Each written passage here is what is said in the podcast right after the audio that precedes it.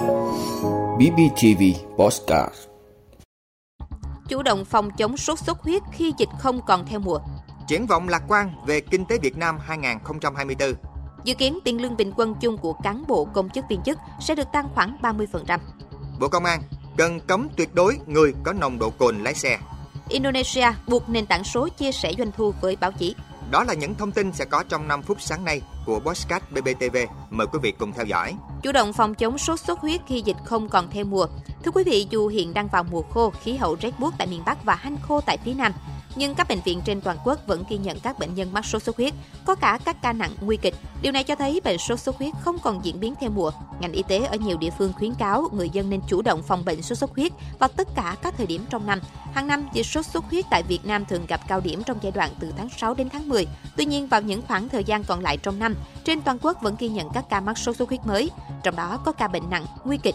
Về lứa tuổi, sốt xuất huyết có thể mắc ở tất cả các lứa tuổi, trẻ em cũng như người lớn. Ở nước ta, trong khi chờ đợi biện pháp phòng ngừa chủ động, người dân cần thực hiện các biện pháp phòng bệnh chung như việc lăng quăng, bọ gậy, phòng trừ mũi đốt như phát quang bụi rậm, không để nước tồn động trong lu, chai lọ quanh nhà để tránh phát sinh lăng quăng, ngủ màng để tránh mũi đốt. Phó giáo sư tiến sĩ Nguyễn Vũ Trung, viện trưởng Viện Pasteur thành phố Hồ Chí Minh cho biết, để kiểm soát tốt công tác phòng chống sốt xuất huyết, một trong những hoạt động mà viện quan tâm là tiếp tục các hoạt động nghiên cứu thử nghiệm lâm sàng, đặc biệt là đối với vaccine sốt xuất huyết vì đây là biện pháp hiệu quả nhất trong việc phòng các bệnh truyền nhiễm nói chung và sốt xuất huyết nói riêng.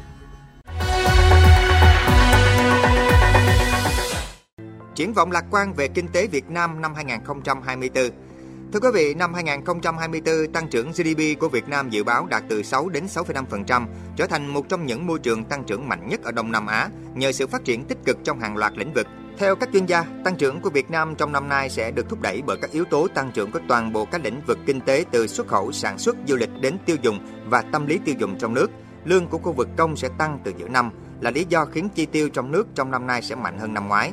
Tăng trưởng kinh tế cũng được hỗ trợ nhờ môi trường lãi suất thuận lợi cũng như sự phục hồi của thị trường bất động sản. Với các nhà đầu tư quốc tế, lĩnh vực sản xuất của Việt Nam vẫn hấp dẫn nhất, đặc biệt là chuỗi cung ứng điện thoại thông minh và điện tử tiêu dùng. Còn với các nhà đầu tư trong nước, xuất khẩu hàng may mặc, giày dép, đồ nội thất đang được quan tâm nhiều nhất.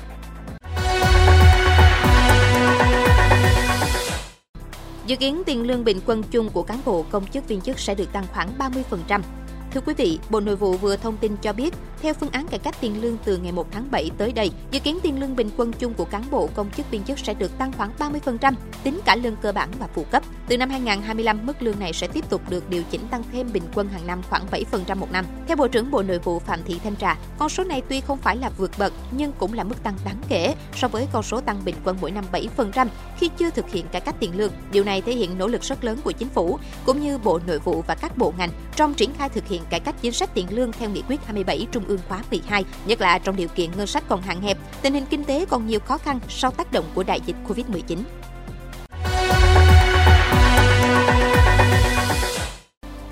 Bộ Công an cần cấm tuyệt đối người có nồng độ cồn lái xe.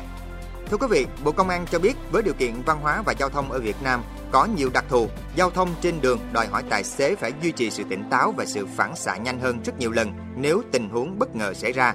Ngoài ra, theo Bộ Công an, ý thức tham gia giao thông của một bộ phận người dân hiện nay chưa tốt, xem thường, cố ý vi phạm, thậm chí thách thức lực lượng chức năng khi bị kiểm tra xử lý. Việc này có thể cướp đi sinh mạng của nhiều người, do đó pháp luật cần nghiêm khắc. Bộ Công an nhấn mạnh, quy định cấm người lái xe khi sử dụng rượu bia, trong máu hoặc hơi thở có nồng độ cồn đã được quy định tại luật phòng chống tác hại của rượu bia. Luật không cấm uống rượu bia mà chỉ cấm uống rượu bia sau đó lái xe. Việc kiểm soát vi phạm nồng độ cồn đối với lái xe đang phát huy rất hiệu quả.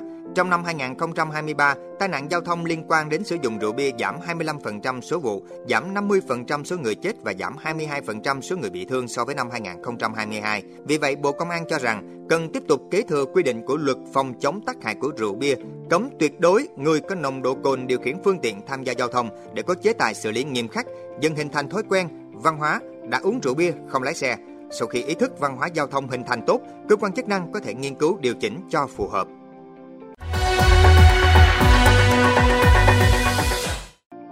Indonesia buộc nền tảng số chia sẻ doanh thu với báo chí.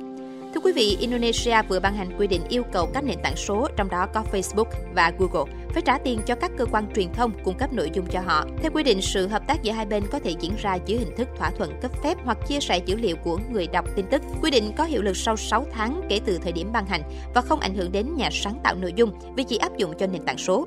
Indonesia sẽ thành lập ủy ban nhằm đảm bảo các nền tảng số thực hiện trách nhiệm đối với các công ty truyền thông. Bước đi nói trên được cho là nhằm tạo ra sân chơi bình đẳng giữa các công ty truyền thông và công nghệ trong việc cung cấp nội dung và tạo lợi nhuận. Hồi năm 2023, Google từng cho rằng một quy định như thế sẽ hạn chế công chúng tiếp cận các nguồn tin tức đa dạng thay vì thúc đẩy báo chí chất lượng. Trước Indonesia, một số nước như Đức và Úc đã ban hành luật lệ tương tự. Quý vị đã luôn ủng hộ các chương trình của Đài Phát thanh truyền hình và báo Bình Phước. Nếu có nhu cầu đăng thông tin quảng cáo ra vặt, quý khách hàng vui lòng liên hệ phòng dịch vụ quảng cáo phát hành số điện thoại 02713 887065. BBTV, vì bạn, mỗi ngày.